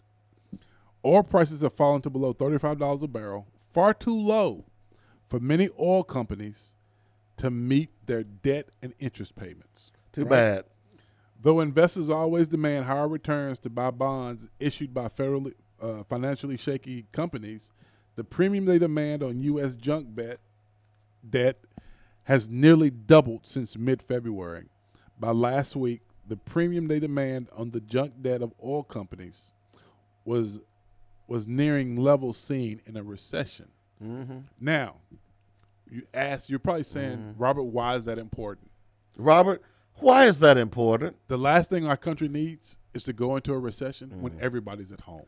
We're already heading there. Because if we go into a recession when everybody's at home, what what fe- what brings us out of a recession? Putting money back into the economy. So let me let me. and if we can't put money back into the economy, mm-hmm. how do we stave off the recession? We can't, Dave. Okay. And and what does All that impact? It mm-hmm. impacts everything because Let- now hold on. Let me address the oil. Hold issue. on. Okay. Let me address the oil issue. The reason gas is so cheap has nothing to do with the coronavirus. Yes, it does. Supply and demand, Dave. Nope. People aren't buying gas every day. Nope. Dave, Sorry. come on, man. Nope. You do realize that Russia and Saudi Arabia are in a in a price war, right? It just so happened that this began. Okay. I'll, I'll bite. Let's go. I'll go with this. This this began right when the coronavirus hit. Okay. Okay. So they went to the bargaining table. As a matter of fact, Donald Trump and his administration tried to pull them together, and the Saudi Arabians decided that they were going to continue to cut oil prices because they, the Russians, were trying to corner the market. Now, it doesn't necessarily affect the United States because a lot of people don't realize that the United States is really produces its, it, it produces, enough oil now with the shale uh, that that we don't depend that much on Saudi Arabian oil and Middle Eastern oil. But the reason this is so bad, the prices are so low, has has very little to do with the coronavirus. I won't say it does has nothing, because obviously it affects. But this issue with oil is a separate issue altogether. Now I'm go- I'm going by the Economist that was on MSNBC this morning. Okay, this ha- this has to do with Russia and Saudi Arabia in a price war. Okay, regardless of how much the oil is cheap, this has nothing to do with that virus.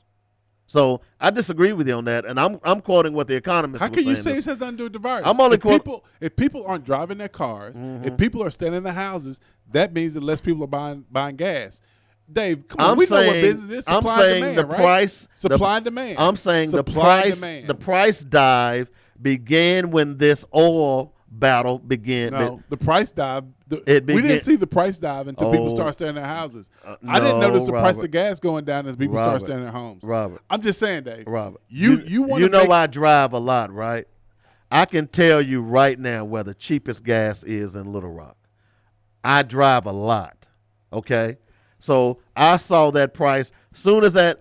At one point, it it died. It went down twenty five cents, and this was before the virus hit. because because of the way I drive, I I always over the last year have been picking the cheapest gas stations. I would go to areas knowing taking my business to those areas knowing that this excellent service station had cheap gas, like on uh, Markham and Chenal. All right, hold on, Dave.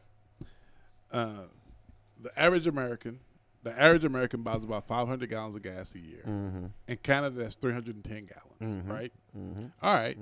So with this coronavirus, everybody's staying in their house. Mhm.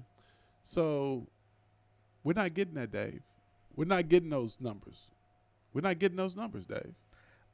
I'm not arguing that. I'm saying that the I'm dive 500 gallons a year. I'm saying that the dive We're in not- gas we're not prices getting that. We're not getting that began long before the coronavirus thing hit because of the the fight between Saudi Arabia and and Russia. That wouldn't impact us, Dave. Oh, you know yes, why? it You know why it would. wouldn't impact us? Yes, it Do you know why it wouldn't impact us? Why wouldn't it? It wouldn't impact us because all our most of eighty percent of the oil we the oil It's we produced buy, in the United States. No, it comes from Canada. Canada refines Well, the majority of the oil that we buy. You're talking Now, about refining. We have the United States. We have our own oil reserves. Uh, that's this true. is a, this is a great thing that came out during the uh, during the Iraq War, and everybody talked about how gas skyrocketed when they started Mm-hmm. the Iraq War, which was BS, right? Mhm. Because eighty percent of our oil comes from Canada Mm-hmm. or Mexico. It's th- those are the two places our oil is refined, Mm-hmm. right? So th- that has no impact on our gas price. Uh, of course it does. How so, Dave? Because that means that there's more put on the overall market. so let me give the- you, let me give you an example. Okay. We having dinner, right? Okay, I'm listening. All right. Everybody is gonna bring something. Okay. All right. You bring potato chips. Okay. Now, what you bring those potato chips is not going to affect the overall amount of food that we have that everybody else has brought. It will add to it, right? Okay. Does that make sense? Not really, but go ahead. Of course it does. Please continue. Okay. So my point is this is that what we do is it if we if there is more oil on the market that Saudi Arabia is producing, what we add to it is insignificant. All right, let's do because the majority of the world don't buy from the United States; they buy from the Middle Eastern countries. Let's look at it this way, Dave. You ready? Mm-hmm. So let's say we're all having dinner. And let's say when we get there, we realize that there's 20 people that have dinner, but there's only eight forks. Only eight forks, only eight spoons, and only eight knives. Now, the maitre d' says, hey, guys, I'm going to sell these. Any other time, you could buy a fork for what, $5? It may cost you $300 to get a fork. Now, supply demand. There's a there's there's a demand. There's a demand. Now I'm going to provide the supply. Now, because you don't have because the supply is going to be very very low because I only have eight. Right. That increases the demand for it. Right. Right. Oh, I'm sorry, I was reading an article. Um, your your analogy doesn't make sense, Robert. But go ahead. All right, I give then. I Uh, I'm give. just saying. I'm sitting here looking at a very prominent Market Insider website. Here's what it says. This was April 6th, which is today. Oil prices slumped 3% after Saudi Arabia and Russia delay talks to end the price war. Three percent, Dave. Okay? Three percent, day. That's that's for as of 3%. today. Do you know how? Three percent, day? Okay. Crude oil prices slid more than 4% Dave, on Monday. do you understand- On reports that Russia and Saudi Arabia had postponed their oil production meeting last Thursday. When is that article, Dave? April 6th. Okay, hold on, Dave. Which is Let me today. give you something good. Brent crude fell 3%, and West Texas Immediate fell 5%. Okay? So what's going on is that the markets are flooded with oil. That's why the oil is so cheap right now. It has nothing to do with the coronavirus. this, this this this virus th- it, it has everything to do with the price war that them those two countries are going at, Robert. What are you not hearing here? That's what's going on here is a price war. It just so happens that it hit at the time of the coronavirus. This this look, Brent crude fell as much as 12% and West Texas Immediate lost roughly 11%. The precious resource pa- paired losses to 3 to 4%, respectively, on reports uh, uh, in the near future. That's what's going on here. This started maybe a week before because I'm telling you, I saw it out there. I was I was driving. I drive every day. Okay? So we can blame a lot of stuff on this coronavirus, but we can't blame this oil fall on the coronavirus. It has nothing to do with it. This didn't start it. The Russians are upset with the Saudi Arabians. The Russians are trying to traders are shrugging off the Russia Saudi spat over the weekend, turning a blind eye to the apparent reluctance of the U.S. to be part of any deal and completely ignoring the fact that today's emergency virtual meeting has been pushed back until at least Thursday.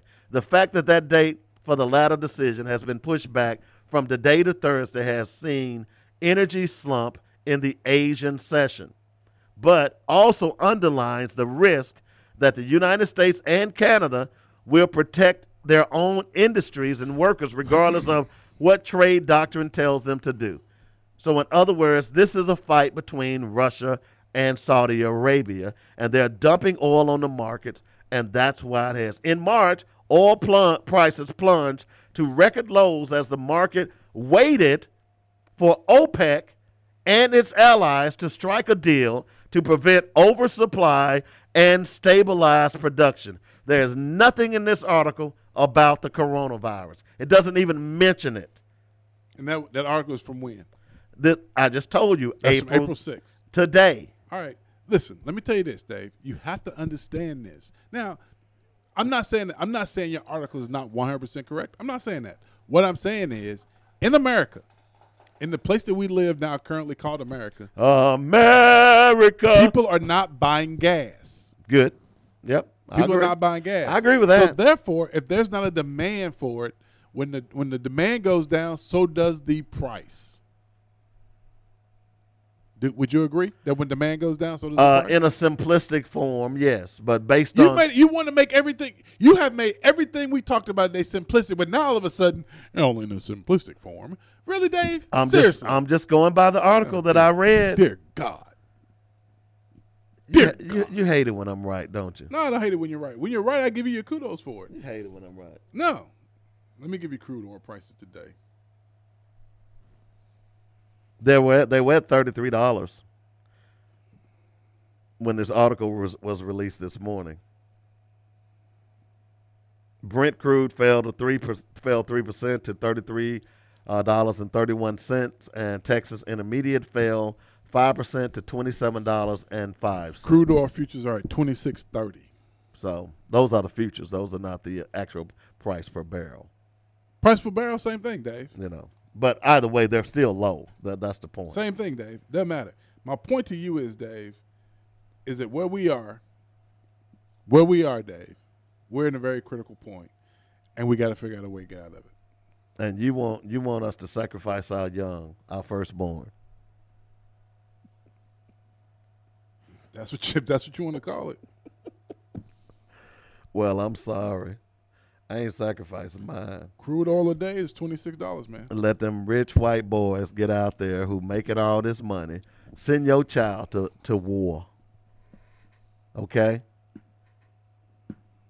The poor man has bur- has has, bur- has been burdened with with rich folks' mistakes for centuries. And we need a course correction. We need a course correction. That's all I'm arguing is that we, the po folk, I know you up here, Robin, I'm down here, That's funny. That's funny. but us po folk are tired of bearing the brunt of rich folks' decisions.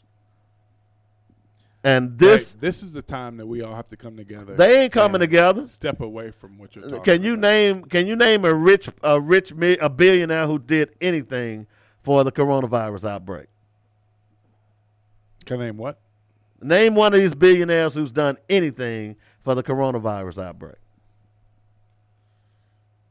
It's too many of them to name, Dave. Uh, Well, okay, name one. It's way too many. No, name one. way too many to name. Name Dave. one. Way too many. To name. Wait a minute. Name one. Jeff Bezos just uh, put up a hundred million. He just gave a hundred million dollars to food banks. Um, Je- uh, Jim Irsay of the Indianapolis Colts, he just gave, um, I want to say two million dollars. Two million. He just gave two million dollars to buy masks for, for, for first responders and everybody else. Um, Facebook is putting up a hundred million dollars to give to small businesses. Um, it's a, it's a ton of people who are doing things, Dave. You make the assumption that nobody's doing it. There They're are people not. who are doing stuff. They're but Dave, that's not the point. It's they're not about going. what anybody Look, else they're is doing. doing. They're going to get that back on their tax break. It's about They're- how do Dave. You can't you can't say they ain't doing Jack, and then you're gonna. I just complain about it did. once you once you I find just out what did. they're doing. I Take- mean, my God, Look, at the end of the day, what took you so long? People dying. Bezos didn't have a choice. You know why? Because his people last week were walking out of Amazon. And then you know what killed? You know the brother that tried to organize the the the, the, the union at Amazon. Last late last week, it came out that they were trying to assassinate his character. This is Jeff Bezos. I ain't feeling sorry for them millionaires. Y'all need to come down here with us. Learn what what eating cornbread and poking beans is like, or pinto beans, instead of eating squab. Oh my my salmon is overcooked. Oh, oh I I I, I just want vinegar and oil. I, I, I the other dressings are just too heavy. Oh, uh, uh, do you do you make real Caesar salads where you make them at the table? Well, that's the only way I eat them. I have to watch you make them with the egg and the and the the real anchovies, you know, and the Worcestershire and the freshly grated Parmesan cheese. Get out of here! I'm tired of y'all. I'm just sorry. No, I'm not. Get over yourselves, man. If we gonna pull together, don't expect the little man to do all the pulling, and you sit back there and say, you know what? If you pull to this side, then we might be successful. Hell no, get your ass down here and pull with us. That's all I'm saying. Otherwise, shut up. If your company go under, your company goes under. All these small businesses that are struggling now, a lot of them are not going to make it through this this pandemic. Should they all get a bailout? We know that small businesses employ more people in America than anybody in any other industry. So should they all get a bailout, or, or, or is it survival of the fittest? I'm just asking. I don't know what to say to you right now, Black. Why, man? Did I hurt your feelings? I didn't mean to hurt your feelings. No, you didn't hurt my feelings. It's just that you you really uh you're really making this. Uh, Which brings me to another interesting yeah, thank, question. Thank God. Did Thank you God. did, did you watch Gilligan Island? I did watch Gilligan's Island. Uh, as a kid growing up, we all watched Gilligan Island, right? right. There was something that happened during Gilligan's Island that applies to today. Okay. What is that? Do you know what it is? No, tell me. Take a guess. No, tell Try me. I don't No, know. I'm serious. I don't know. If I knew, I'd tell you. I don't know. There was, let's see, who was on that island? You had, you had uh, the professor. The professor. You had Gilligan. You had the captain. You had Mary Ann. You had Ginger, Ginger, and you had um, you had the Howells, right? You did, yeah. Anytime that they needed that their butts pulled out the fire, who saved them? Gilligan. Nope. It's Gilligan. No, it wasn't. Who was it? It was the professor. The professor. Okay. Okay. The millionaires, what did they do?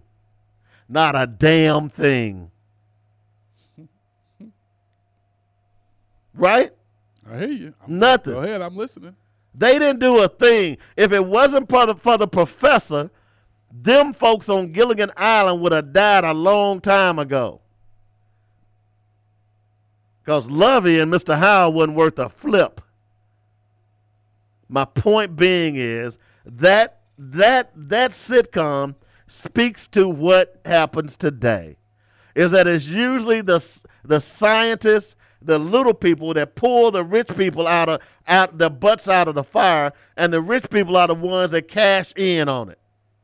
We've seen that down through history, even through slavery. When black people were making inventions, white people were stealing those inventions, getting them copyrighted. Same thing applies today. The guy who makes the mouse, made the mouse for a computer, he made it so he could make his job easier. He didn't get one penny from that. That one device has sold millions over the years. My point being is this. It's time it's the day of the little man. Now, you want us you want us to get out there and save your economy? Then guess what? You got to do something to help us. You don't send us on furlough and don't give us money. You don't you don't you don't lobby to keep from giving us insurance when we come back. You don't lobby to keep us giving from getting a a working wage. So why the hell do I want to save these companies when they they've done everything counter to my survival? They don't want to give me insurance. They don't want to make sure that my wife gets pregnancy insurance. They don't want to support abortion. All those things that help me have a decent life so I can go and work for your company. Do it, Dave. You don't want me to have it. Do it, Dave. You don't you don't even want do you it. want to pay me as Dave, little as to do it. possible. They feel free to do it. You know why? Because if you don't do it, you won't have a job. Other people won't have a job, but feel free to. You know what? Stand on your morals right now. Stand on your morals. That's good. Stand on your morals right now. Let's see how that. Let's see if that feeds you. Let's see how. Let's see if you can fry them damn morals up in a skillet. Let's see if you can put them morals in the refrigerator. Let's see if them damn morals will make a de- make a meal. Look, yeah, stand on them, Dave. Don't, don't get stand on them damn Don't morals. get mad at me. I'm just saying, stand on them because you I'm just telling you to stand capitalist, on 'em. and I'm just telling you to capitalism is a failure. I'm just telling you to stand on. All of a sudden, just two months ago, everybody was talking about how great capitalism is, how great our country is, how great our country. You, it took a little virus, a little bug, to destroy our economy. How great is capitalism? I'm going to wash my hands. I just Hello? I'm going to wash my hands. I just touched you. I'm just I'm saying. done. How great? How great is this? capitalism is the greatest system in America. If it- It's the greatest system Okay, in so why does it always have to get bailed out by socialism? Well, because y'all people keep getting sick. Y'all people. Every 10 years. Oh, we need some money to save our companies. We're too big to fail. Well, But Dave, capitalism how- ain't how what it's all cracked up to be. Again, Dave. Even as even on a even on a local level, you have to be able to provide services to your residents. Mm-hmm. And if you can't generate the revenue to do that, Dave, you really got problems. Yep. And Dave, that's where we are. So, welcome to the new normal because Little Rock has been that way for quite some time. Been what way? Well, you can't provide for the little guy. Thanks, Asa. Walmart, all y'all. By the way, yeah, why don't we go to Walmart and see if they can save us? Walmart and Dillard's. Well, Dillard's have a really robust retail economy, internet economy. We got to save that, baby. got to save it. Got to save. it. That's what the governor said. The governor said we got to save it. So We check this out. it. So the Dillard's in North Little Rock is closed because you know McCain Mall been closed almost since the beginning. Mm-hmm. Okay, but Park Plaza ain't closed. Mm-hmm. What's up with that? Depends on who owns it. Maybe maybe uh, Dillard's owns the Park Plaza building and not the North Little Rock building. Therein lies the problem. Because if they own the North Little Rock building, it'd be wide open too. Therein lies the problem. It's all about corporate profits, and they will sell And you that, down that has to be important because that fuels our economy. They will sell you down that the river. fuels our economy, Dave. Whether you want whether you want to admit it or You're not. working in a pyramid scheme. That's what it is. You work for them for 40 years, then they kick you out the door with a golden watch. And even now, they don't even give you a golden watch. And now they want you to be loyal. Hell, they're not loyal to you. They're like a damn pro pro pro uh, sports franchise, pro football franchise. Oh, uh, you got to be loyal to us. And then as soon as they see the next thing coming, you out the door. Come on, man. I'm telling you, man. People are getting hip to that, man. They're getting hip to that. Ain't happening anymore, man. I don't blame these folks. Y'all stay at home. Y'all make all the babies you can. You know, make a lot of little black babies. Okay? Make a lot of them. We need y'all. Going out there and have them babies. I'm proud of you. I'm just saying.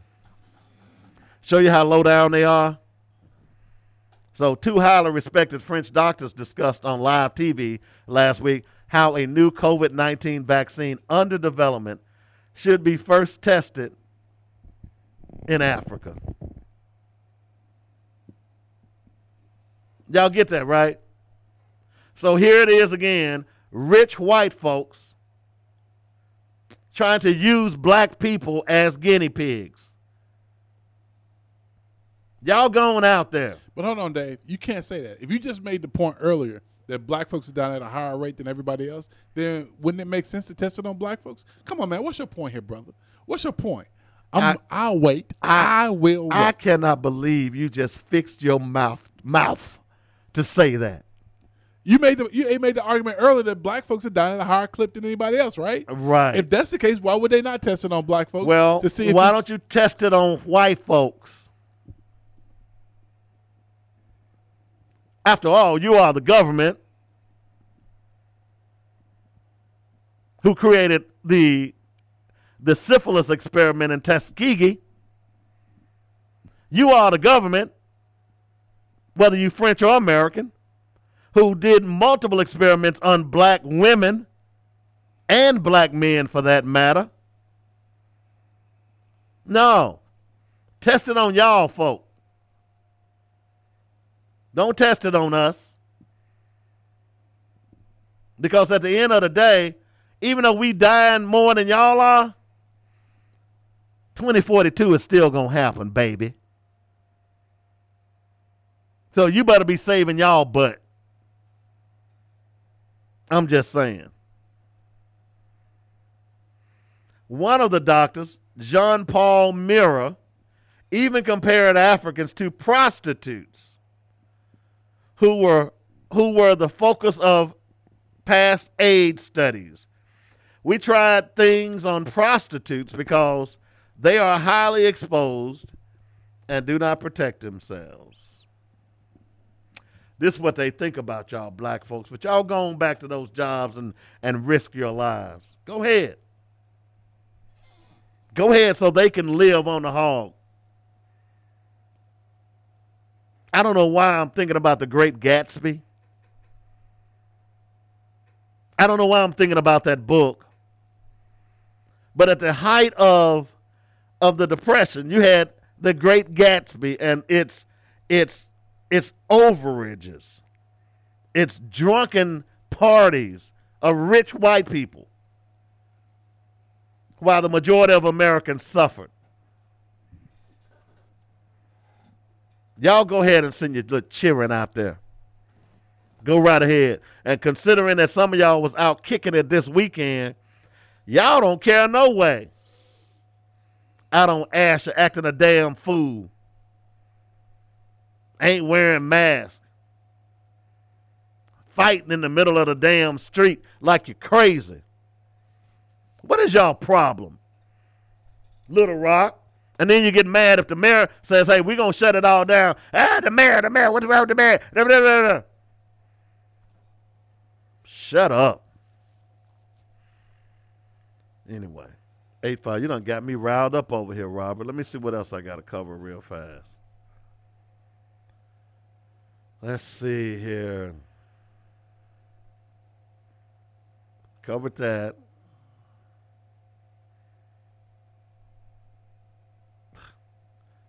Everything is about your president, man. Oh, by the way, why hadn't they shut down the liquor stores?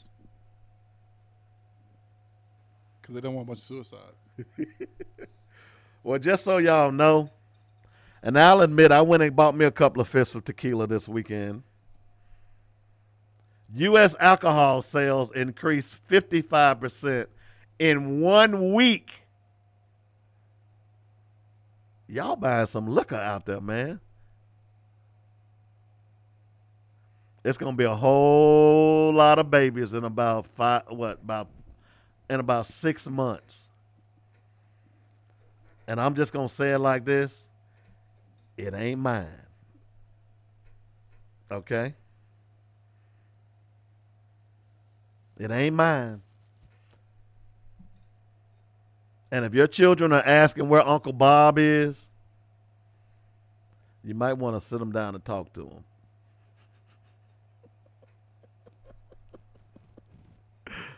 Some of y'all will get that right.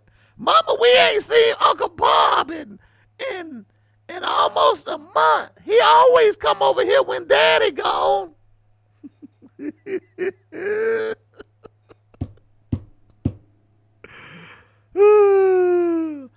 and some of you brothers seeing your women for the first time the way they really are, aren't you? Well, well, Pastor. Can't go to the beauty shop. Can't go get your nails done. Can't go get them fake eyelashes on. Boy, some of y'all hurting. I notice y'all are reposting some of your old pictures. Post some of your current ones. I don't care if you're mad at me. I don't care. I'm protected. I got my personal protection equipment on.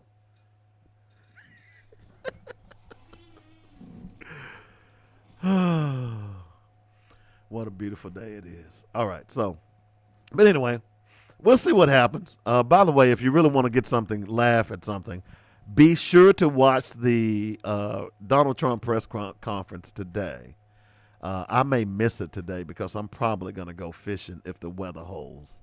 I'm planning on it. So uh, I'm probably going to miss it. So I'm going to need you, Robert, to tell me about it. About what now? The the Donald Trump press conference today. Uh, I'm not going to watch that.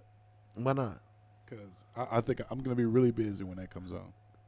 Well, don't you want to hear what he has to say about the little people going I back do, to work? Always, I always want to hear what he has to say. But I'm going to miss the press conference more than likely because I'm going to be really busy. Oh, okay. Well, I was just asking. Maybe you could, you know, you could give us a report on it today when you come back tomorrow. But I guess not. No, that's too much like right. And by the way, let me just say this. Please I'm- do. I'm gonna say this. Will y'all stop sending me them those scriptural references in my DM? Please. I'm just saying. I'm not gonna read them. I'm not gonna pass them on. And ultimately, what's gonna happen is you're gonna get blocked. You understand, Robert and Cliff? You'll never get one of them from me, so stop it, dude. I'm just saying, man. Stop, stop sending me that stuff. Stop. I'm, I'm just asking for a friend. It's okay? amazing that people want to be. They just want to feel good about what's going on. What do you mean they want to feel good about what's they just going want on? feel good about what's going on. What is that supposed to mean? They just want to feel good about, about what's going on. Well, I don't feel good about what's going on because now, every time I go to buy some meat, there's a damn line out the window, out the damn door. I'm tired of that.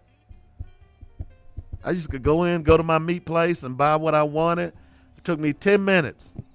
Now it's taking me 30, 45 minutes. I'm tired of that. All right, y'all ready? We ready. Go ahead. Spider Man, the Mass Crusader. hey, one thing is sure we have to do something. We have to do the best we know. We, we have to do the best that we know how at this moment. If it doesn't turn out right, we can modify it as we go along. That's from my boy FDR. That's very true. We got to do something. Yeah, he was a tyrant. Here's my quote A smart man can play stupid, but a stupid man can't play smart. I've played that. I said that a million times. That's Malcolm X, man. That's Malcolm. I know. I've said that a million times. Why you bi- why you bite my rhymes, man? Why you bite me and Malcolm's rhymes, player? I'm just saying, man. I just thought, you know, considering where we are today, not surprised. Hey y'all, spend money in your own community, y'all. If y'all don't do it, no one else will. Peace. And by the way, thanks for listening. We had a, we had a record number of people listening to the show today, and we really appreciated We that. appreciate we had people all over the country listening, and and shout out to Candy Lowe down there in, in Tampa Bay. Oh, now on, we let me get his arc clear real quick. we had Miss Lowe. You know, she was the the black bus lady who would take people to black businesses. Oh yeah, yeah. Yeah, we had her on. So shout out to her. She All says right. she listens quite often. So um, today, the the uh, piece was in the New York Times. In the, the uh, title of it is "This is how the coronavirus will destroy the economy." just so check po- it out. just post it to the wall, your wall, Robert. That's usually how that works. Well, not everybody's my Facebook friend, and I don't Well- let everybody be my friend like you, Dave. You have to. Oh, oh. You have to sign. You have to fill out the Robert Webb fan club application, and then I'll You know, accept you. and, and, and send you five dollars. send you five dollars so I can send you the prayer and you're gonna give them ten percent. You're gonna Send get ten percent. cloth. Yeah, there you go. cloth. At least you're gonna do something. Got your prayer cloth coming. There you go. All right, we got to get out of here, folks. Y'all have a great day. Peace.